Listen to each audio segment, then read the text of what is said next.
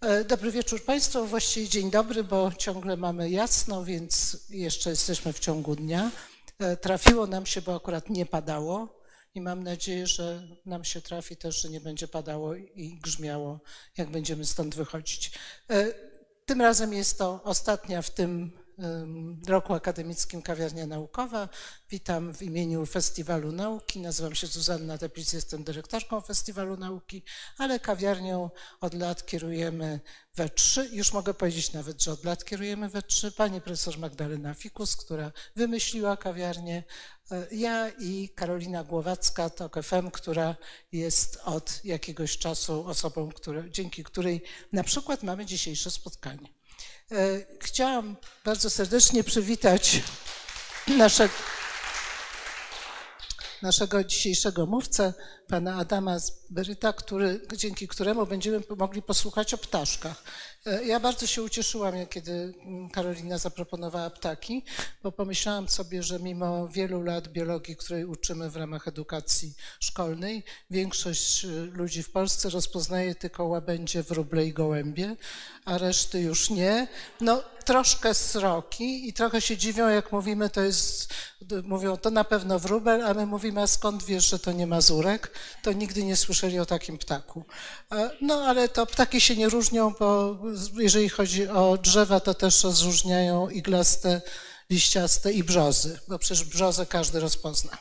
Więc bardzo się cieszę, a poza tym to jest dobry moment taki czerwcowy, żeby popatrzeć na ptaki i żeby o nich posłuchać.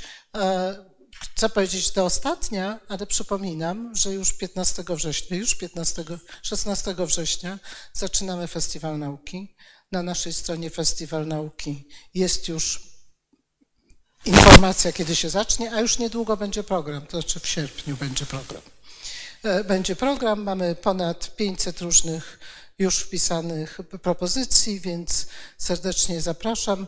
Kawiarnia, zwykła kawiarnia będzie dopiero w listopadzie, ale od razu mówię, że w październiku, to już się stało naszą tradycją, zapraszamy na kawiarnię, która będzie poświęcona Noblom więc też informuję wszystkich, ale będą Państwo dostawać informacje. A teraz już oddaję głos, żebyśmy mogli posłuchać o ptaszkach. Dzień dobry Państwu.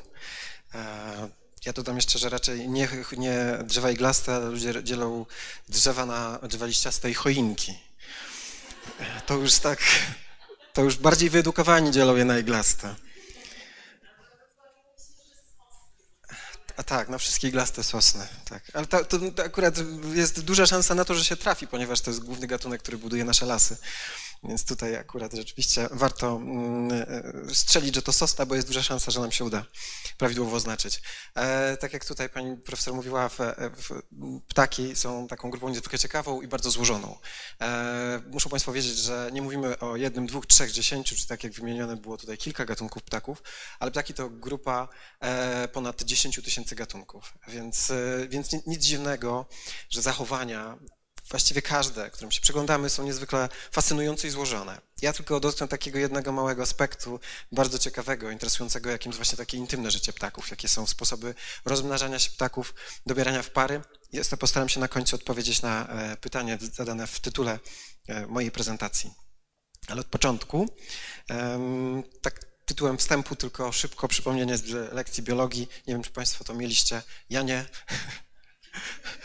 to jeśli, jeśli nie, to po raz pierwszy Państwo spotykacie się z tym, e, że mamy coś takiego jak oczywiście monogamię. No to wszyscy wiemy, e, ludzie są monogamiczni, co prawda e, biolodzy ewolucyjni zajmujący się naturą człowieka mówią, że jesteśmy seryjnymi monogamistami, czyli co kilka lat wchodzimy w monogamiczne związki, potem kolejny, kolejny, kolejny. Także ptaki robią zresztą podobnie, nie wszystkie, będę jeszcze o tym mówił, ale takim klasycznym przykładem jest właśnie taki łabędź albo bocian biały, Aczkolwiek i tutaj zdarzają się czasami wyjątki. E, mamy taką monogamię, jak tutaj widzimy tego małego ptaszka mm, górze, na górze. E, po przeciwnej stronie takim lustrzanym odbicie e, tego łabędzia to jest to większość ptaków wróblowych. Tworzy związki monogamiczne na czas rozrodu, na okres lęgowy, mm, ale może u nich dochodzić do zdrad, jak my to mówimy, do takich kopulacji pozapartnerskich. E, aczkolwiek jest ta więź z tym jednym partnerem, którego my nazywamy partnerem socjalnym. I z nim, z tym partnerem socjalnym, przynajmniej do czasu, aż wychowają młode, są i nim się zajmują, opiekują, opiekują się swoimi dziećmi. E, potem mamy polyginię, tutaj tego głuszca tokującego, mm, wyglądającego trochę jak indyk. Tutaj widzimy wiele samców, wiele samic i jeden samiec. Ten najlepszy, e, ten najsilniejszy, naj, najbardziej agresywny, e, który treluje, klapie, korkuje i szlifuje najgłośniej E, będzie miał najwięcej samic. To one głównie połączą się z, z nim. Podobnie zachowują się nasze strzyżyki. Te malutkie ptaszki z takim ogonkiem do góry, które spotkają Państwo w większości naszych lasów. Też jeden samiec potrafi mieć nawet do pięciu. To są cztery samice, ale, ale rekordzista e, gdzieś w Holandii miał e, pięć samic. No i jeszcze mamy poliandrię mm, gdzie to samice z samcami, samce z samicami, właściwie każdy z każdym. I takie ptaki też mamy w naszym kraju, spośród tych 10 tysięcy. E, aczkolwiek prawdą jest to, co Państwo słyszycie często, że ptaki są monogamiczne. To znaczy 90% ptaków na świecie wykazuje właśnie takie, mm, takie zachowania, czyli mają jednak tego partnera, czy to przez ten czas wychowu zajmowania się młodymi, e, czy to mm, na, na całe życie, bo też takie są. Ale zanim połączą się w te pary, no to musi się coś zadziać. Tak jak w przypadku ludzi, najczęściej są to jakieś tańce tokowe, e, które zazwyczaj odbywały się kiedyś na zabawach, teraz na dyskotekach czy parapetówkach innych miejscach. E, teraz to wszystko zaczyna się przenosić do internetu, więc tych tańców jest coraz mniej.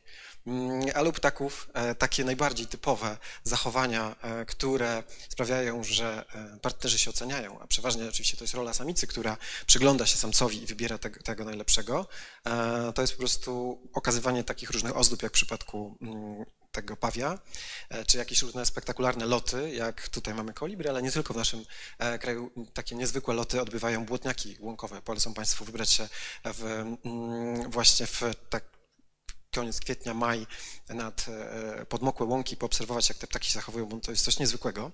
E, oczywiście najbardziej znany to jest śpiew, czyli większość ptaków po prostu, ponieważ połowa właściwie ptaków, które mamy na świecie, to ptaki śpiewające e, i te ptaki w ten sposób zachęcają i zniechęcają przeciwników, a zachęcają partnerki do tego, żeby połączyli się, połączyć się w pary ze swoim e, partnerem, żeby znaleźć tą drugą połówkę. E, no i oczywiście też takie tańce e, synchroniczne, jak w przypadku żurawi też się zdarzają. Ich klangor, czyli taki ten głos, który wydaje o mm, dwa ptaki na raz. Im większe zespolenie, im większe zgranie tych dwóch ptaków, bo słyszymy tak naprawdę dwa ptaki, nam się wydaje, że to jest jeden, tym większa szansa na to, że się połączą i będą ze sobą tworzyły pary takie ptaki. Mm, oczywiście chyba nie ma nic bardziej spektakularnego niż cudowronki, czyli kiedyś ptaki zwane ptakami rajskimi. E, no, ich pokazy, ich e, gody, e, jak my to nazywamy, no, budzą chyba największe emocje i, i, i, są niezwykłe. Po prostu to jest to prawdziwy cud natury.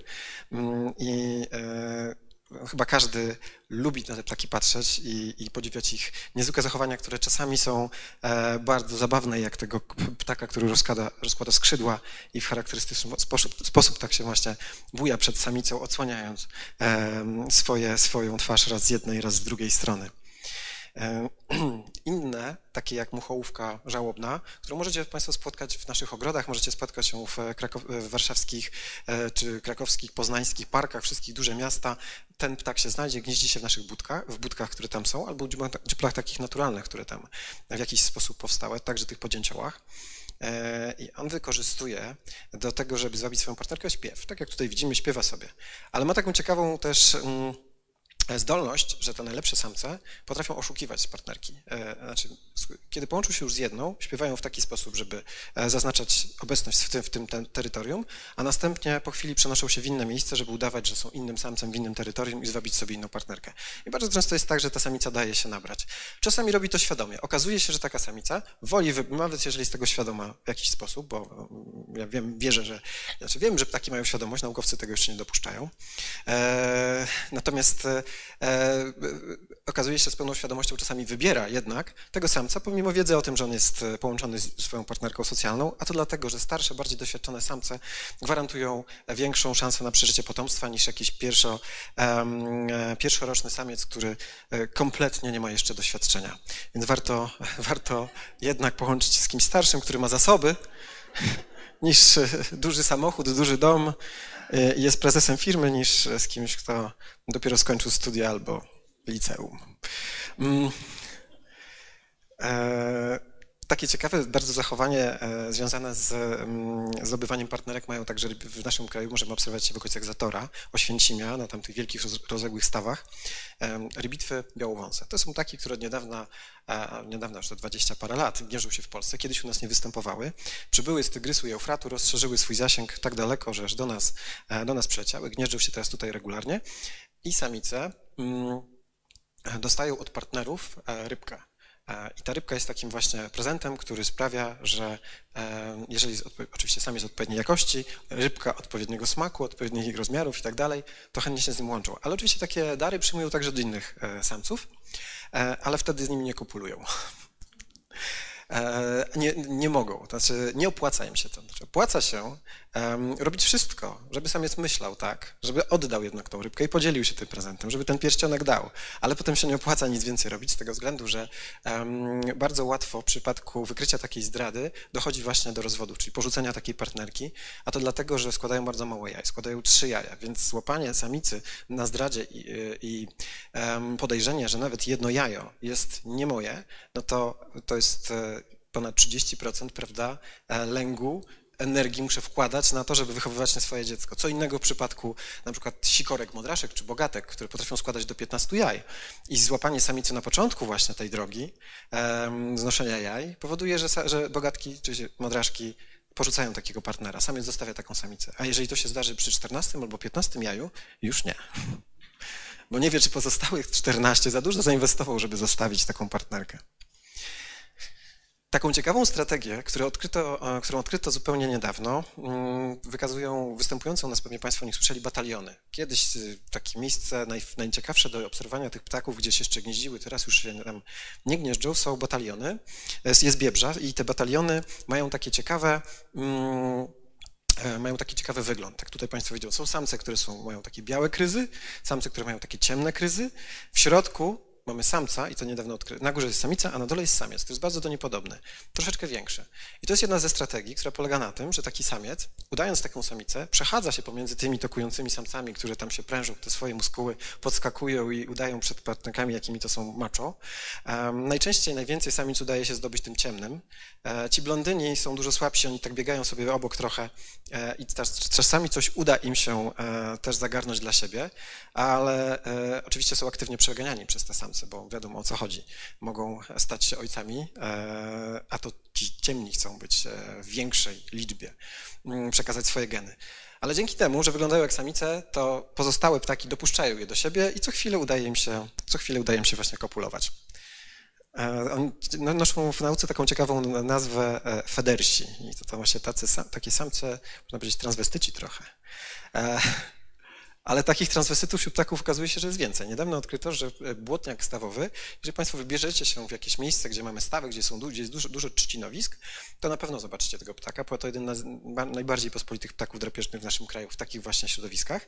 I mamy tutaj samca, mamy samicę, a pośrodku samca wyglądającego jak, e, przepraszam, samicę wyglądającego jak samiec, ale są też samce, które wyglądają jak um, samice, po to, aby Prawdopodobnie jedna z hipotez mówi o tym, żeby unikać agresji ze strony innych samców, nie być przez nich atakowanym, a, a, druga mówi o tym właśnie, żeby móc się zbliżyć do innych samic i sobie po prostu e, od czasu do czasu kraść kopulację.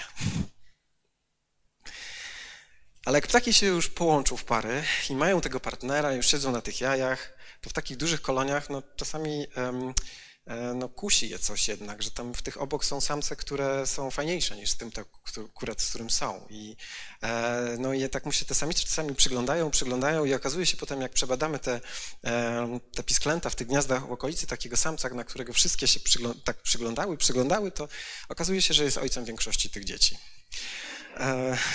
I to najczęściej jest tak, że ten samiec, który jest ojcem tych dzieci, jest tym najciekawszym, najbardziej takim zdrowym, no najbardziej pożądanym, tym właśnie pięknym e, synem, e, którego wszystkie inne e, geny chciałyby mieć w swoich dzieciach. Interesujący jest fakt, że z drugiej, w drugą stronę to nie działa im bardziej atrakcyjna samica, e, im wyżej stoi w hierarchii, e, tym prawdopodobieństwo, że ona zdradzi takiego samca jest dużo, dużo mniejsze, bo nie ma potrzeby, bo ma już najlepszego samca dla siebie.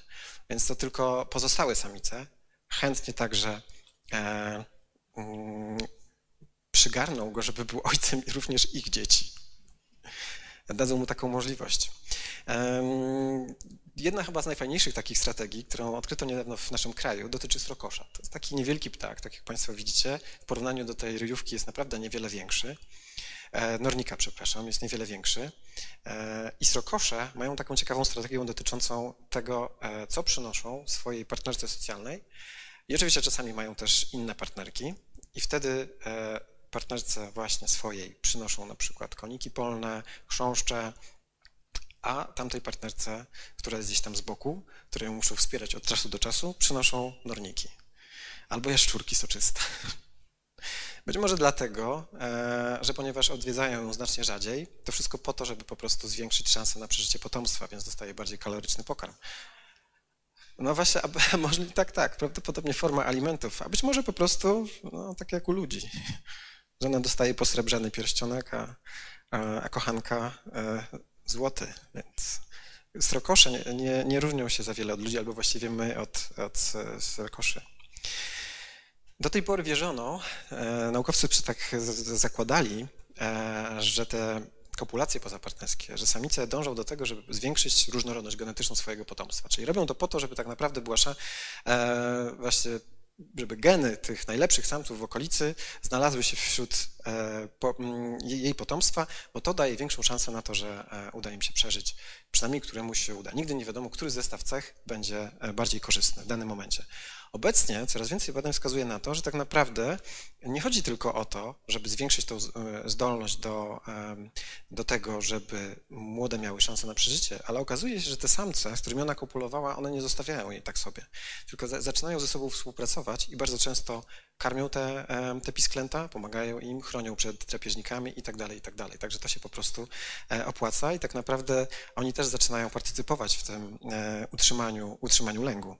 Więc samica ma po prostu lepiej dzięki temu, ma większe szanse na to, że nie tylko e, lepsze geny innych samców znajdą się w tych pisklętach, ale mają w ogóle większe szanse na przeżycie, bo będą lepiej na przykład odżywione. Taką skłonność do zdrad ptaków można przewidzieć na podstawie ich budowy plemników. Tutaj na tym obrazku A macie Państwo plemnik, e, budowę plemnika, właściwie jego główkę wróbla. Po drugiej stronie mamy główkę e, plemnika gila.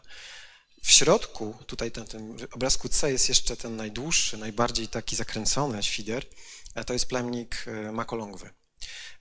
No i okazuje się, że te dwa właśnie gatunki, i wróbel i makolągwa, u nich najczęściej dochodzi właśnie do kopulacji pozapartnerskich. W przypadku gila to są ptaki, które łączą się w pary na całe życie. E, I ta budowa plemników świadczy o tym, że ta mm, e, wojna plemników jest, jest dużo słabsza. Z tego względu te plemniki mogą być mniejsze, mogą być wolniejsze, mogą być słabsze, ponieważ nie ma potrzeby, aby konkurowały z innymi, które mogą się znaleźć w e, klatce samicy.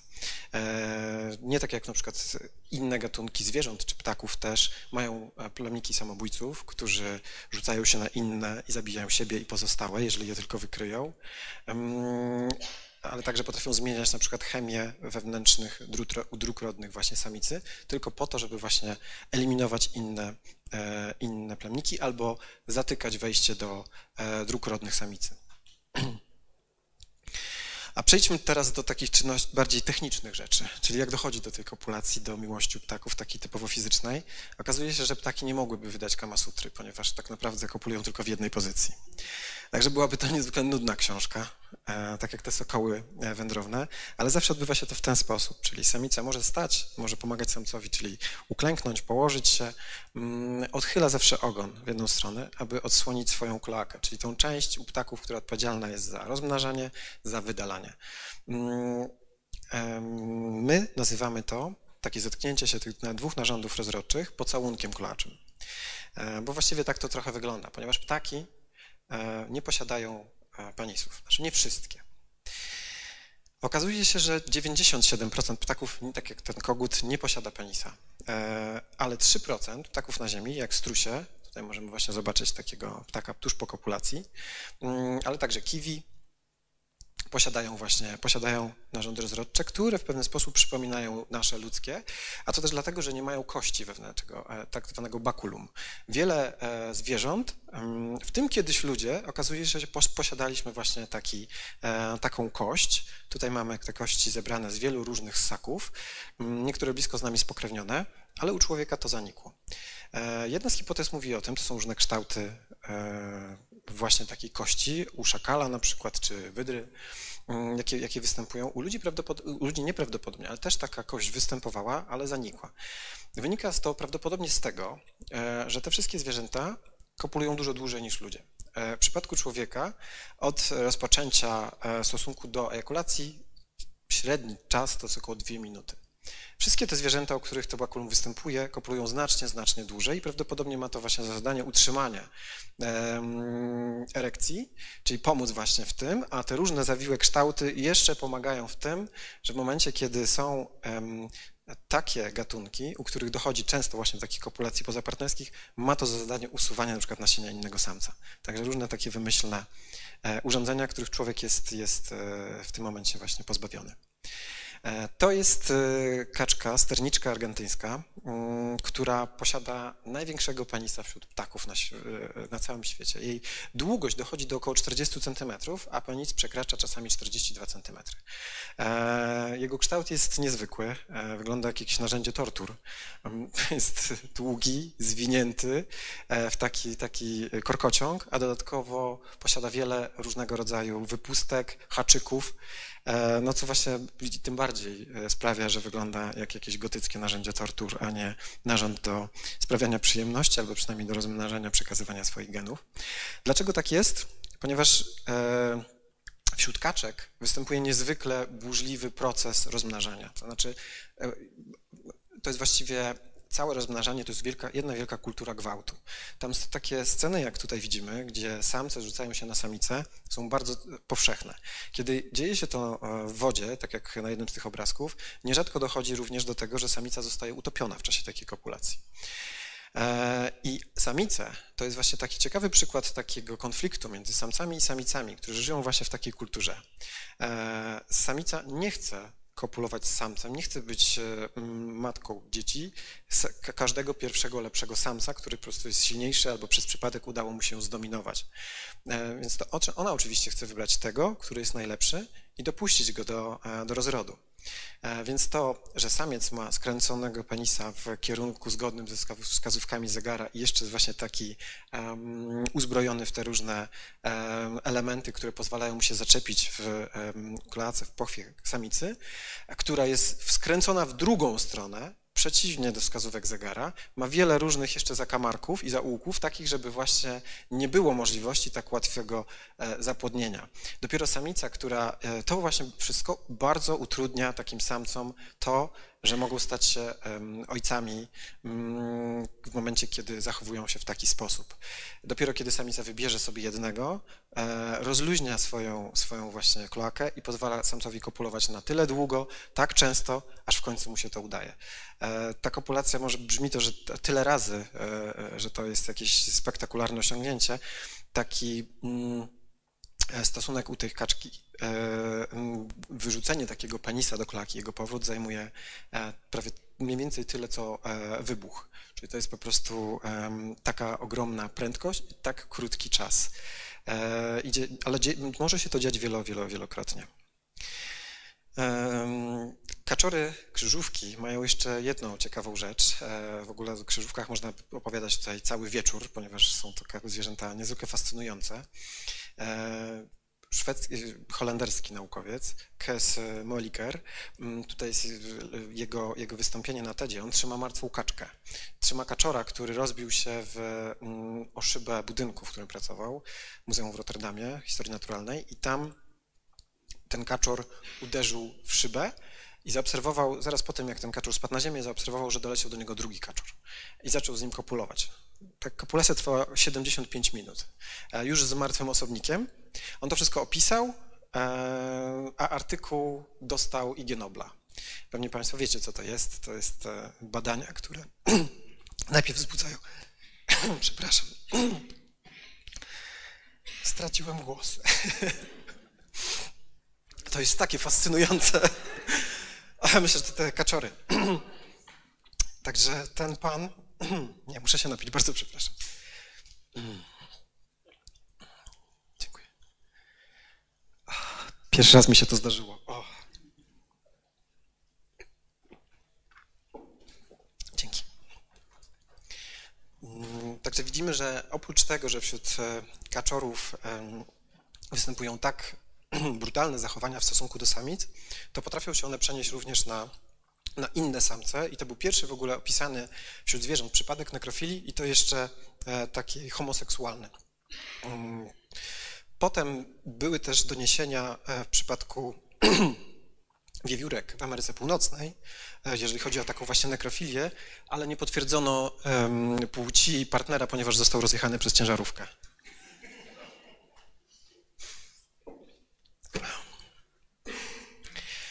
Mm, jeszcze odnośnie samych właśnie ptasich penisów, jeżeli już są, tak jak wspomniałem, to tylko 3% ptaków je posiada, to okazuje się, że gatunki, które mają krótsze penisy, mają zazwyczaj więcej potomstwa niż te, które mają dłuższe penisy.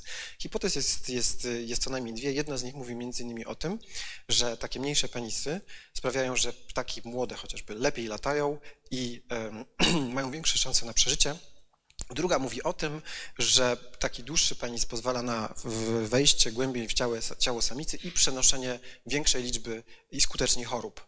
E, dlatego częściej zdarza się, że te młode po prostu umierają i jest ich też mniej. To jest taki ptak, który również jest bardzo brutalny, głuszec, o którym Państwu już mówiłem. Tę scenę obserwowałem kilka lat temu w Puszczy Augustowskiej. Niepłochliwy głuszec, który zamroczony hormonami, tokował w biały dzień na zrębie i atakował e, robotników, którzy sadzili wtedy las. E, one są, te ptaki są pod ochroną, są bardzo rzadkie, zagrożone wyginięciem w naszym kraju. Podjęliśmy decyzję, że będziemy go odławiać. Trafił do parku dzikich zwierząt w Kadzidłowie i stał się ojcem wielu pokoleń głuszców, które trafiły teraz na wolność. Ale to było ciekawe bardzo zachowanie pokazujące, pozwolił, pozwolił nam obserwować, jak brutalne są także w stosunku do samic te ptaki. E, w takich hodowlach mm, to, czy samica została przez takiego e, koguta zapłodniona, czy nie, poznaje się po tym, że tutaj na karku ma wyrwane pióra, bo on kopuluje w taki sposób, jak tutaj wchodzi na, na, na, na samicę, e, My określamy to mm, słowem deptania. On dosłownie po niej chodzi, depcze ją i przytrzymuje jej właśnie głowę swoim potężnym dziobem, wyrywając jednocześnie tutaj pióra. To, co tutaj Państwo widzicie, to jest taki fantom. To jest wypchana kura głuszca, która już była martwa i w środku ma specjalny zbiornik na nasienie. E, była nie do poznania po tym, jak on z niej zszedł, ale nasienie zostawił, a ono trafiło do banku, banku genów, także też stało się początkiem, e, początkiem kolejnych pokoleń e, głuszców. To pokazuje, jak niektóre strategie na rozmnażanie i sposoby rozmnażania są brutalne nie tylko wśród krzyżówek, ale także wśród właśnie niektórych kuraków. Takim rekordzistą e, wśród taków, jeżeli chodzi o, o mm, sam czas e, kopulacji, bo mówiłem o tym, że człowiek tak naprawdę nie jest tutaj czymś wyjątkowym, są bawoliki czerwonodziobe. To są ptaki, które występują w Afryce. Tutaj człowiek, człowiek mógłby naprawdę mocno, bardzo im pozazdrościć, ponieważ te ptaki potrafią kopulować nawet ponad 30 minut e, non-stop i mają takiego małego pseudopenisa. E, I mało tego, okazuje się, że to jest pierwszy gatunek ptaka, u którego stwierdzono orgazm.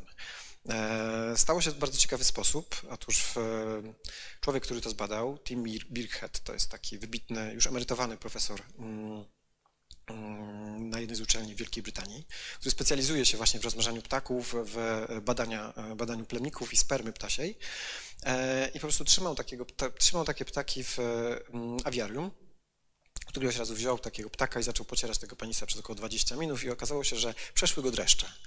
Artykuł ukazał się w Nature. Także pokazuje to, jak naprawdę ludzie są w stanie dużo zrobić dla nauki, jeżeli jest możliwość opublikowania tego w dobrym czasopiśmie. Ale niezwykłym ptakiem e, pod względem długości kopulacji jest wodniczka. E, jeżeli Państwo pojedziecie także teraz nad Biebrze, to usłyszycie i zobaczycie takiego ptaka, to jest właśnie wodniczka. W sumie mało ciekawy może, e, nie rzucający się w oczy ptak, znaczy mało ciekawy pod względem może wyglądu, natomiast pod względem życia, zachowania, rozmnażania jest fascynujący. To jest ten właśnie gatunek, jeden z tych 10%, które mają inne systemy rozmnażania niż i łączenia się w pary niż e, monogamia. E, tutaj każdy robi to z każdym. E, w gnieździe samica może mieć 5-6 młodych i każde piskle pochodzi od innego ojca. Mm, dlaczego tutaj dałem ten obrazek tego arbuza? Nie bez, nie bez to nie jest przypadek, nie jest dzieło przypadku, nie bez przyczyny. Mm, otóż gdybyśmy porównali mm, jądra tego ptaka do, e, odniesie to do, do rozmiarów człowieka, to mężczyzna miałby jądra wielkości właśnie arbuzów. E, także to pokazuje, jak, jak, jak niezwykłe są narządy ptaków. Potrafią, oczywiście one nie są stale tak duże, są tylko tak um, rozległe w momencie, kiedy ptaki się rozmnażają, bo wszystko, co ptaki mają w sobie, można powiedzieć, um, zostało dostosowane do tego, żeby latać. E, wszystko zostało tak zaprojektowane, tak niesamowicie współdziała e, i, i, i kompaktowe, żeby właśnie e, obniżyć ich rozmiary, ich wielkość, ich kształt i tak dalej, i tak dalej, żeby, żeby móc latać. I to jest jedno z takich rozwiązań, które sprawia, że właśnie mm, takie narządy służące rozmnażaniu mogą zanikać i powiększać się do takich rozmiarów jak tutaj. Mm, bociany również są ciekawym gatunkiem, jeżeli chodzi o, o, o, takie intymne życie, e, bo okazuje się, że od czasu do mm, połączenia się pary, do złożenia pierwszego jaja, może minąć kilkanaście, nawet czasami kilkadziesiąt dni, e, para intensy bardzo intensywnie kopuluje. E, nawet 30 razy dziennie mm, średnio, czyli bardzo dużo. Bardzo dużo biorąc pod uwagę to, że te ptaki kopulacje pozapartnerskie u nich są bardzo rzadkie. Czyli teoretycznie nie powinno dochodzić do takiego czegoś, dlatego że jeżeli e, wiemy z badań, ptaki często się zdradzają, mówiąc naszym językiem, to częściej będzie dochodziło do właśnie takich częstych kopulacji ze, ze swoim partnerem socjalnym, który będzie w, e, starał się um, jak zwiększyć prawdopodobieństwo, że jednak te jaja w tej samicy będą zapłodnione przez niego. A jak to zrobić? No oczywiście e, częściej uprawiać seks ze swoją partnerką. W przypadku bocianów też to się dzieje, mimo tego, że do tych, do tych zdrad praktycznie nie dochodzi. Nawet w koloniach lęgowych jest to poniżej 1% e, osobników. Hipoteza jest taka, bo jeszcze tego nie wiemy, że dzieje się tak dlatego, że samica w ten sposób stara się ocenić jakość e, samca, jego żywotność, jego zdrowie, jego kondycję na podstawie właśnie takich zachowań. Jedna z teorii dotyczących ludzi i tego, dlaczego nasza kość, bakulum, właśnie zanikło, mówi też o tym, że w ten sposób samice oceniały właśnie żywotność samców, bo podwyższone ciśnienie, czyli zły stan zdrowia sprawia, że mężczyźni mają z tym problemy i w ten sposób kobiety mogły oceniać stan zdrowia właśnie mm, potencjalnych partnerów, czyli tak naprawdę niewiele różnimy się od bocianów. Mm, u ptaków można powiedzieć, że występuje coś takiego na kształt pasa cnoty. Mm, doczytałem się, że ten pas cnoty to taka trochę przereklamowana rzecz, że tak naprawdę nigdy tak za, e, nie, nie funkcjonował za bardzo. E, z tego względu, że oczywiście bardzo ciężko było utrzymać higienę, e, więc łatwo się domyśleć, że to raczej nie weszło do powszechnego użycia. Ale wiemy, że w kulturze coś takiego jest, coś takiego było, co, po co to jest i co, co oznacza, a okazuje się, że niektóre ptaki mają coś takiego. E, nazywa się to czepami kopulacyjnymi. Mm, taka wydzielina, która sprawia, że po, po, właśnie takich, w takim stosunku następuje zatkanie otworu takiego kloacznego u samicy, po to, żeby zwiększyć szansę na to, że zanim jakiś inny samiec będzie chciał to wydłubać, wyciągnąć, mm, jego plemniki mają szansę dotrzeć do właśnie e, jajeczka, żeby je zapłodnić. Także jeżeli samiec złapie taką samicę na zdradzie, to właśnie usuwa e, w, ten sposób. Tu mamy taką e, akcję, gdzie samiec usuwa plemniki innego samca, która, e, samicy, która została złapana na, na zdradzie. To jest jedna właśnie z takich mm, zachowań, które ptaki stosują do tego, żeby chronić się przed właśnie przed, przed zdradami, być, mieć pewność, że potomstwo będzie mm, będzie danego ojca, czyli pilnowanie, oprócz tego, że właśnie pozbywanie się nasienia innego samca, czy częste kopulowanie, czyli zwiększenie prawdopodobieństwa, że to ja będę tym ojcem, e, ale także pilnowanie swojego partnera. U kaczek, kiedy już połączą się w, w pary, e, często widzicie Państwo w okresie właśnie wiosennym, wczesnowiosennym, kiedy już samice pływają nie w grupach, tylko z pojedynczymi samcami i wtedy ten samiec jej towarzyszy, między innymi też dlatego, żeby ją bronić i chronić przed innymi samcami. Podobnie jest z kowalikami. Tutaj macie Państwo kowalika, którego spotkacie w większości parków na terenie Warszawy, w większych naszych lasach, Puszczy Białowieskiej, mm, bez żadnego problemu, gnieździ się w dziuplach zabudowuje je w charakterystyczny sposób, zaklejając otwór wejściowy, żeby zmniejszyć jego światło. W ten sposób nie, wejdą tam żadne drapieżniki oprócz niego. I to były ptaki, które przez wiele, wiele lat były uznawane za niezwykle wierne sobie, za ornitolodzy, którzy prowadzili takie obserwacje bezpośrednie tych ptaków, kiedy, mm, kiedy im się przyglądali, jak tam samiec e, karmi samicę, sam właściwie to nawet nie samica, nie samiec pilnuje samicy, a to samica podąża za samcem, on, się, on ją oprócz tego, że karmi, to broni przed drapieżnikami, ostrzega przed niebezpieczeństwami, ponieważ e, ona wtedy nosi w sobie e, jaja, więc jest, jest mniej e, szybka i sprawna niż, niż gdy tego nie ma. I co się stało? Kiedy naukowcy przyjrzeli się pod względem genetycznym co dzieje się w tych gniazdach, w tych, w tych w kowalików, okazało się, że ponad 10% młodych tak naprawdę pochodzi z nieprawego łoża, czyli nawet tak wierne, uznawane przez nas kowaliki okazały się ptakami, które e, i pomimo tego, że do, do wcześniej naukowcy bardzo długo i rzetelnie przyglądali im się, e, podążali za nimi wszędzie, gdzie poleciały, to jednak w jakiś sposób ta samica znalazła tego atrakcyjnego, innego samca w okolicy. Mm, zwiększając w ten sposób swoje szanse na to, że jego, jej potomstwo będzie miało, będzie bardziej zróżnicowane genetycznie i być może większe szanse na przeżycie. Ale ptaki mają jeszcze wiele różnych ciekawych, intymnych mm, zachowań, jak chociażby to, że niektóre tworzą trójkąty. E, nie, nie jest to wiele oczywiście gatunków, nie wszystkie, e, ale nietoperz galapagoski, tego, którego tu widzimy na tym zdjęciu, mm, który asystuje w czasie kopulacji żółwi galapagowskich, słoniowych, potrafią łączyć się w pary, e, które mm, ta struktura tego związku wygląda tak, że jedna samica ma dwóch samców. I oni się tolerują, pomagają sobie i regularnie e, wymieniają się tą partnerką. E, potomstwo pochodzi od obu samców i tym samym właśnie zwiększają szanse na przeżycie w bardzo trudnych warunkach, jakim są wyspy Galapagos, mm, na to, że takiej samicy uda się, e, uda się wychować młode. Takie zachowania obserwuje się, ale rzadziej, także u mszyłowa rdzawosternego, mm, którego, który jest jakby przodkiem tego gatunku. Wiele milionów lat temu ptaki, z, e, e, które były mm, e, przodkowie właśnie nietoperzy galapagoskich z Ameryki Południowej i Północnej przeleciały w jakiś sposób, zostały zawiane czy w inny sposób na, na Galapagos i tam przetrwały. Także te zachowania też możemy obserwować, ale znacznie rzadziej okazuje się, czyli um, musi na to um, tutaj, żeby takie coś wystąpiło, mieć miejsce jeszcze specyficzne warunki środowiskowe.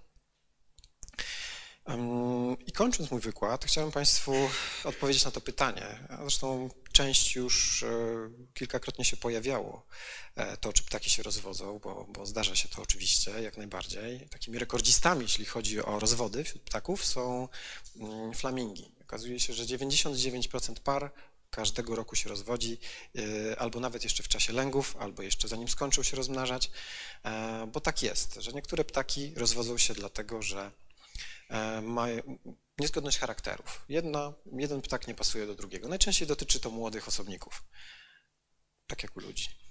E, czasami jest tak, że mm, samica zostanie przyłapana na zdradzie, samiec wtedy opuszcza taką samicę.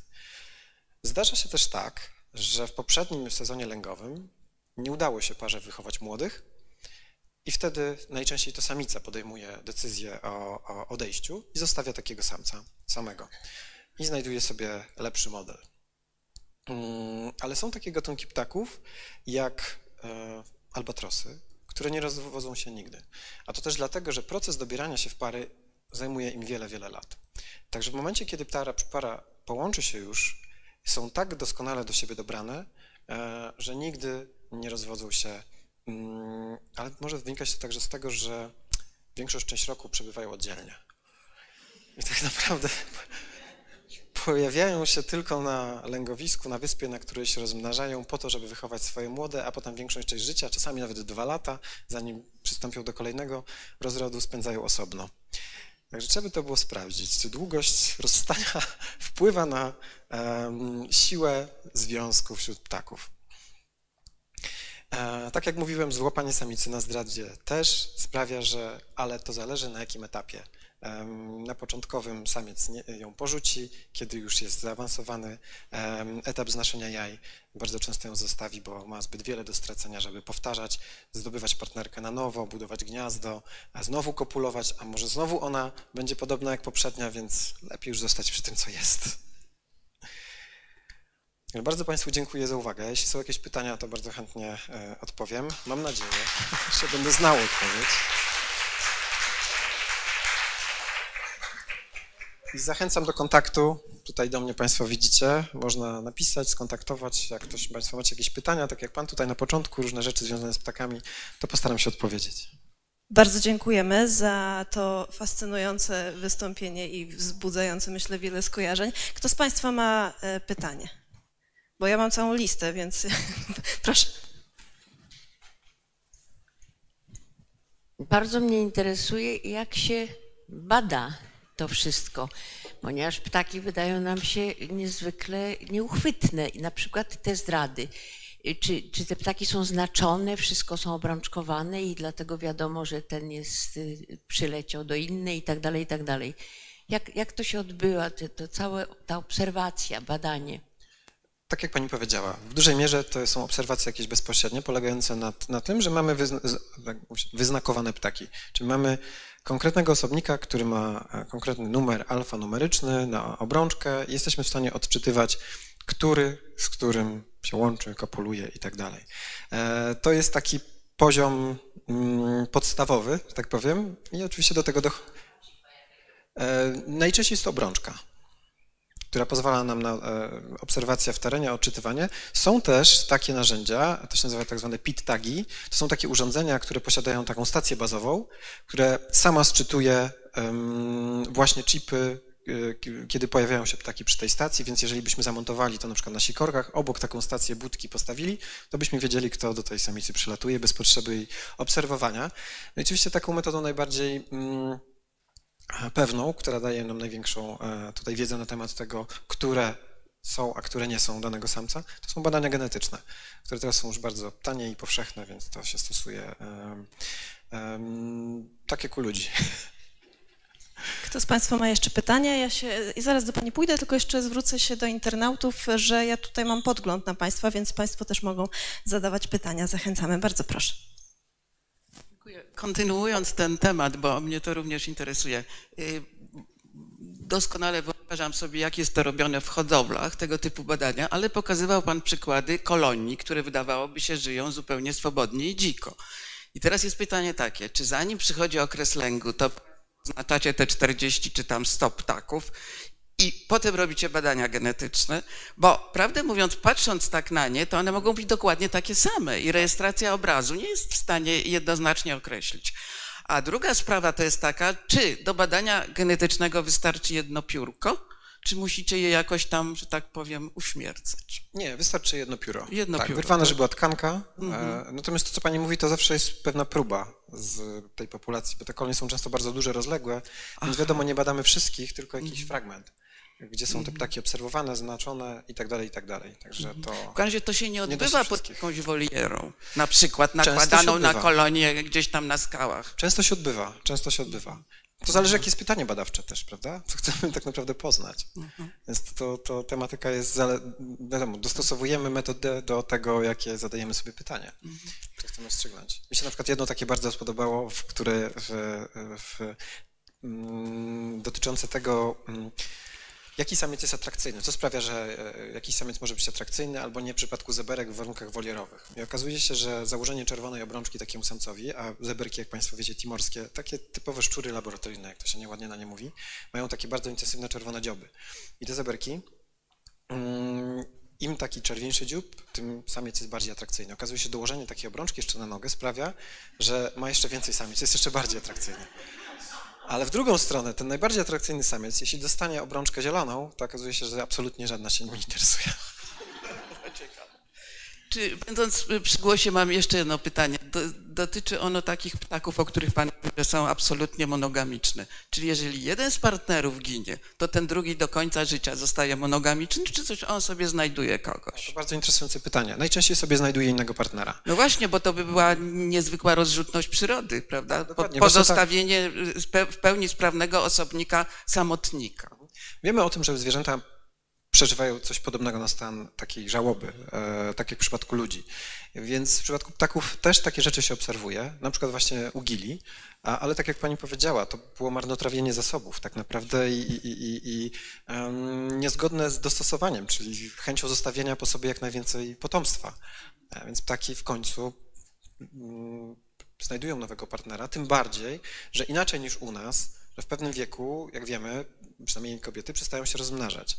Czyli ta funkcja babci jest też bardzo ważna, bo gdyby nie była, to by nie było ich po prostu. E, I tak jest w przypadku przecież orek, tak jest w przypadku słoni. E, natomiast w przypadku ptaków czy innych gatunków nie mamy czegoś takiego, bo przestajesz się rozmnażać, to jesteś po prostu na świecie niepotrzebny. Jeszcze tylko zapytam, czy dzikie gęsi należą do takich monogamicznych ptaków? Tak, tak. I to jedne z tych 3%, z tych, tych, tych 3%, 3%, które mają penisy. Mamy pytanie e, od użytkownika bądź użytkowniczki o niku, który pasuje do naszego tematu, bo motyle w brzuchu, tak się ktoś podpisuje. Czy łączenie w pary może mieć u ptaków inne funkcje niż tylko rozród i wychowanie potomstwa? Tak brzmi pytanie. Ja rozumiem, że tutaj może chodzić o coś w stylu, nie wiem, opiekę na starość, wspieranie, coś takiego? E, raczej nie, bo tak jak wspomniałem, nie ma u nas funkcji babci, nie ma dziadków, nie ma czegoś takiego. Osobnik stary po prostu umiera. E, ale wiadomo, że w pewnych skrajnych warunkach niektóre osobniki, albo myślę tutaj o na przykład hodowli w niewoli, kiedy nie ma partnera tej samej płci, to przecież wiemy o tym, że występują, w naturze też, wśród pingwinów, ale e, wśród ptaków hodowlanych bardzo często związki homoseksualne, więc e, to nie jest też nic dziwnego, bo ptaki, tak jak te zwłaszcza, które są gatunkami społecznymi, socjalnymi, tak jak ludzie, poszukują po prostu wsparcia społecznego u innych osobników. Więc jak najbardziej. Bardzo prosimy. Dzień dobry. Ja mam... Teraz y, coraz częściej jest suburbanizacja. Takie gniazdują w miastach, tak? Czy w związku z tym zmieniają... Bo to, to masowo te ptaki są łatwiej y, o żywność, o czegoś. Czy, czy jeszcze są takie prowadzone badania? Że zmieniają swoje zachowania w miastach, tak? No bo coraz więcej ptaków jest w miastach, tak? powiedzmy, kiedyś, żeby obserwować te plaki, to trzeba jechać tam natura, Galapagos czy jakieś inne, to już wyprawa. Mhm. Ale w polskich warunkach coraz więcej ptaków jest w mieście.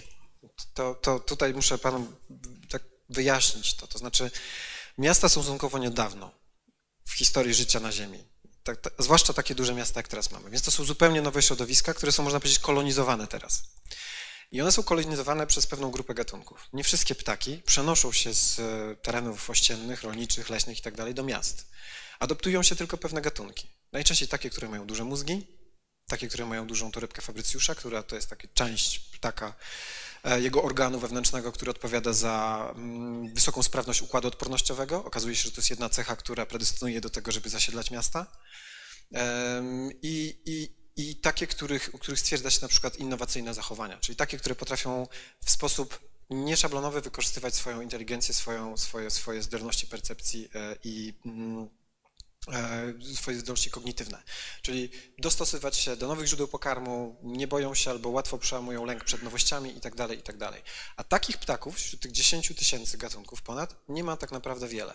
To są te, które z tej grupy, którym się to udało, zasiedliły miasta, a ponieważ nie ma tu jeszcze za dużo drapieżników, one dopiero do nas zaczynają wkraczać, tak jak w niektórych zachodnich krajach już mamy stabilne populacje jastrzębi i krogulców, które w, też nauczyły się tam mieszkać i polować, przyroda nie znosi próżni na te ptaki, które tam zamieszkały, ale w takich warunkach jak Polska, tak naprawdę dopiero Warszawa, Łódź i inne miasta bardziej na zachód mają takie większe populacje drapie, drapieżników, które mogą utrzymywać w ryzach jakąś tam populację, chociaż nie do końca, bo żaden drapieżnik nie utrzymuje w ryzach um, swojej populacji osobników poprzez ich zabijanie. To jest mit.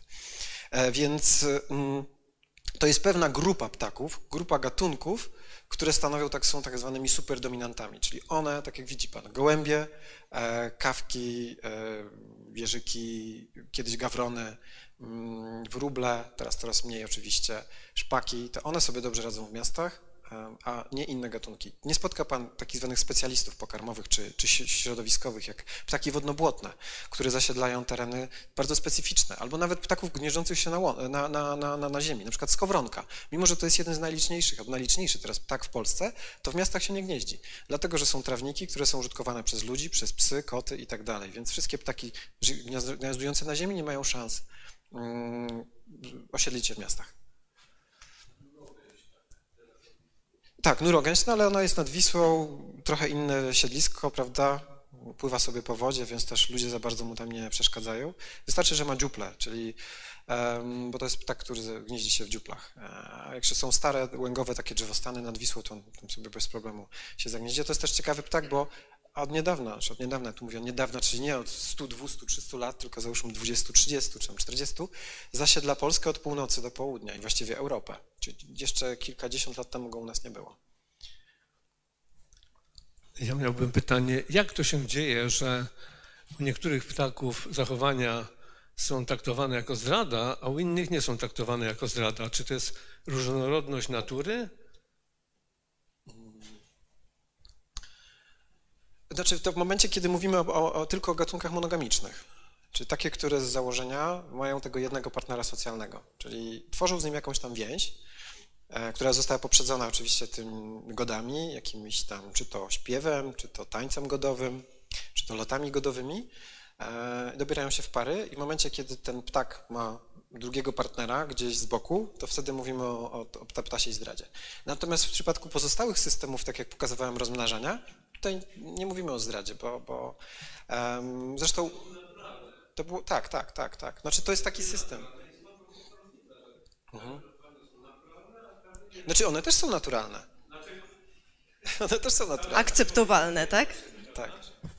Zależy, którego. E, znaczy, w ogóle wszystko jest naturalne, prawda? No Ta różnorodność jest naturalna. Tak, tak. Tylko zastanawiam mnie, jak to jest właśnie, że uważamy, że pewne rzeczy są akceptowalne, a pewne rzeczy u, u, innych plaków nie są akceptowalne. Znaczy to jest wszystko akceptowalne, a tutaj spieramy się o definicję raczej. Jak to nazwiemy i kiedy nazwiemy to, kiedy to jest zdrada, kiedy to nie jest zdrada, prawda, ptaków. Także to raczej o to chodzi. Natomiast e, co do, co do naturalności tych zachowań, to każde z nich jest naturalne, prawda? To pewnie kwestia jest konsekwencji takiej właśnie, tak. jak to mówiłeś, poza y, związkowej kopulacji. Kopulacja pozapartnerska. Bardzo dziękuję.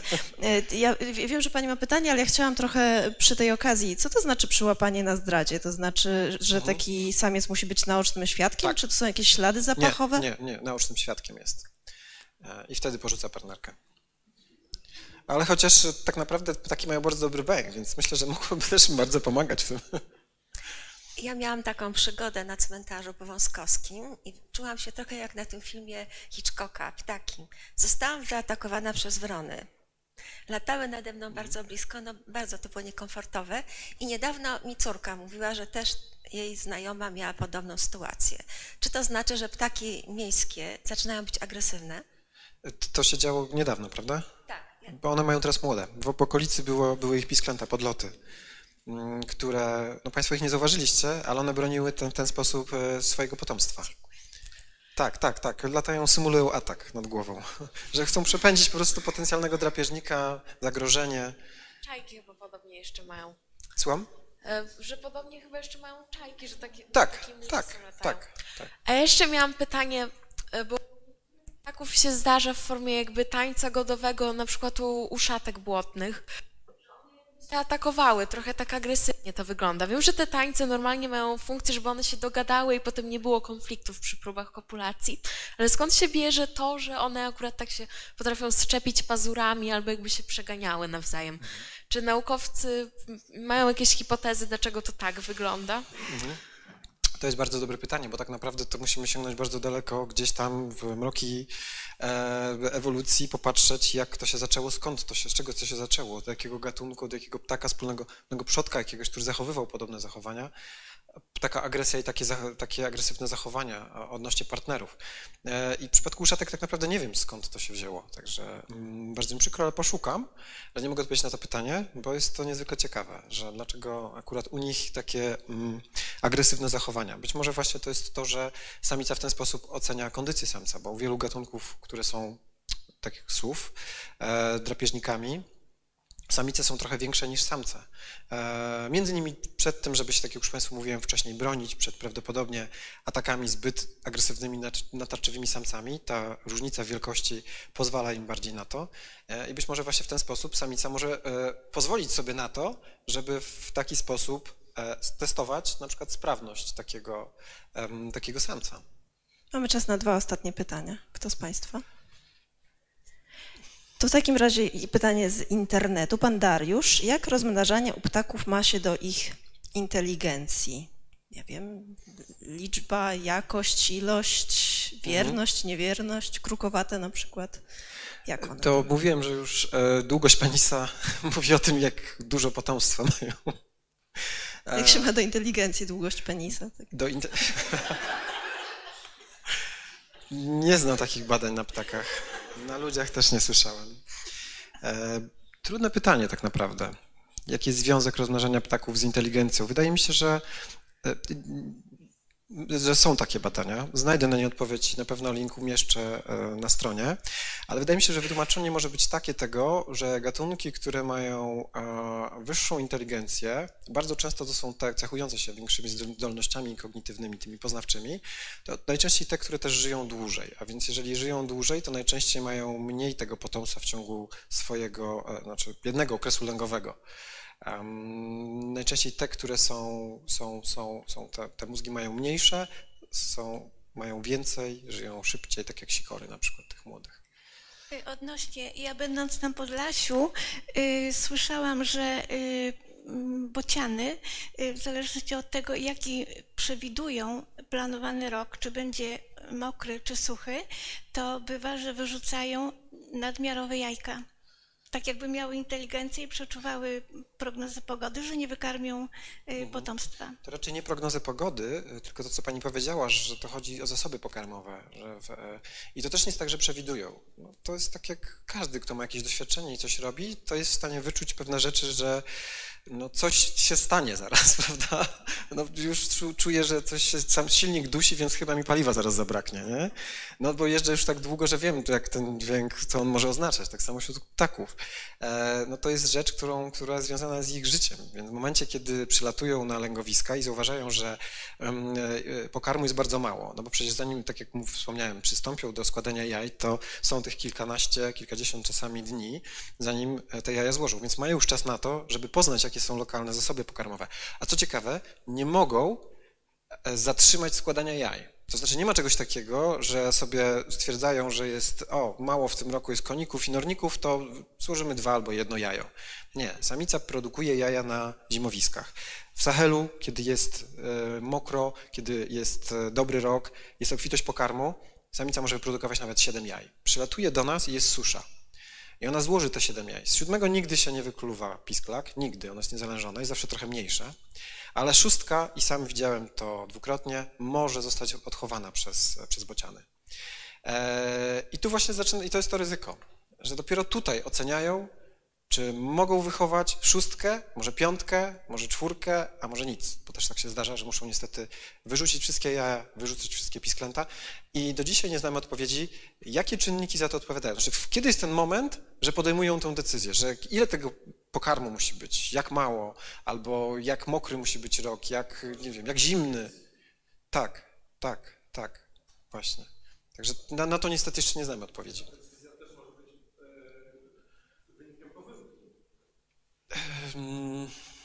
To samce wyrzucają, więc zdecydowanie tak. Adam Zbyryc, jeszcze jedno. Dobrze, ostatnie. Właśnie tym pytaniem, co pan powiedział, to jest zmiana klimatu, tak? teraz zmienia. Za późno złożą jajka i te ptaki na przykład nie zdążą na przykład bociany odlecieć, tak? To wiadomo, że już na straty będą. A jak jest z tym, że zostają na przykład na tych yy, środowisku, zmienia się klimat, po prostu zostają niektóre ptaki, tak? Mhm. Czy to jest czę- coraz część, część właśnie zaobserwowane, tak? Że po prostu yy, no późno przylecą, yy, jaja późno złożone i nie zdążą na przykład te, co wędrują. Jak, jak to się ma do tych zmian klimatycznych? Zazwyczaj jest trochę inaczej, jak pan mówi, to znaczy przylatują wcześniej. Przez to, że jest cieplej, jak robiliśmy takie badania e, i inni w różnych rejonach świata, to w ogóle jest mnóstwo takich danych, mm, ale między innymi na Podlasiu też to sprawdzaliśmy i e, bardzo wiele ptaków przylatuje coraz szybciej, między innymi bociany. Przystępuje do rozrodu szybciej.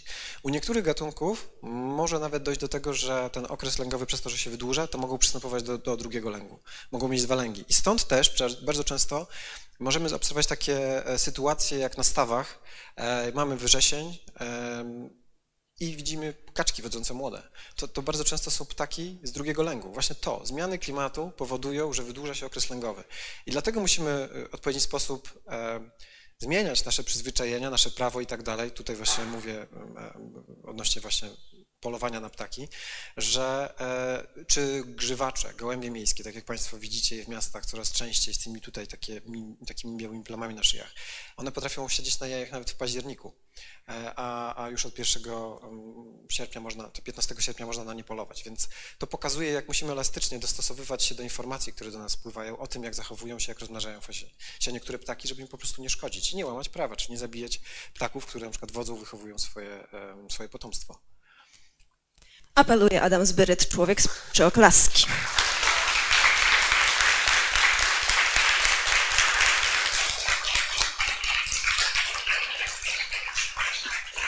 Muszą Państwo, muszą Państwo przyznać, że zasłużenie Adam Zbyryt otrzymał e, nagrodę popularyzatora nauki 2021 w kategorii, co tak patrzysz, animator. Bocian, biografia nieautoryzowana. Już ci oddaję ten mikrofon. E, Adam Zbryt świeżo wydał razem z profesorem Piotrem Metryjanowskim. Czytałam dobre, polecam. Są dobre obrazki, mój dwójpółletni syn ze mną ogląda, więc rodzinna książka. Proszę bardzo. Bocian, biografia nieautoryzowana. Ja przepraszam, że tak wyrywałam ten, ale chciałam powiedzieć jednej ważnej rzeczy, o której zapomniałam, a może to jest dobra okazja. Nie mamy jeszcze programu kawiarni na przyszły rok, poza Noblami listopadowymi e, i zawsze liczymy na to, że Państwo nam coś podpowiedzą. Jednym słowem, dostajecie Państwo zawiadomienie o kawiarni na ten sam adres bardzo proszę pomysły. Kogo byś Państwo chcieli widzieć? E, jedne, jedne spotkanie jest już zarezerwowane, bo nie może być kawiarni kwietniowej bez profesora Obirka. E, myślimy o tym, czy nie zrobić kawiarni na temat przewrotu majowego w maju. E, bo myślę, że to jest też taki temat w historii, który nie jest specjalnie znany, a może częściowo też stereotypami przykryty, ale czekamy na wszystkie inne propozycje, bo robimy kawiarnię dla Państwa, a nie dla siebie. Teraz nam się udało, że zrobiliśmy dla siebie, ale też chyba dla Państwa. E, bardzo dziękuję za obecność i zapraszam na festiwal i zapraszam na kawiarnię.